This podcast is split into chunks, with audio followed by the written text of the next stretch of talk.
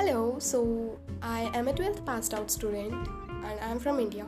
I recently, in 2020, I completed my 12th, and here in my podcast, I share with you guys the knowledge that I have, especially for organic chemistry, so that you guys don't find the subject boring, and I share it in a very friendly and a like chilled way, so that you are able to gather knowledge and uh, find it interesting. Stay tuned.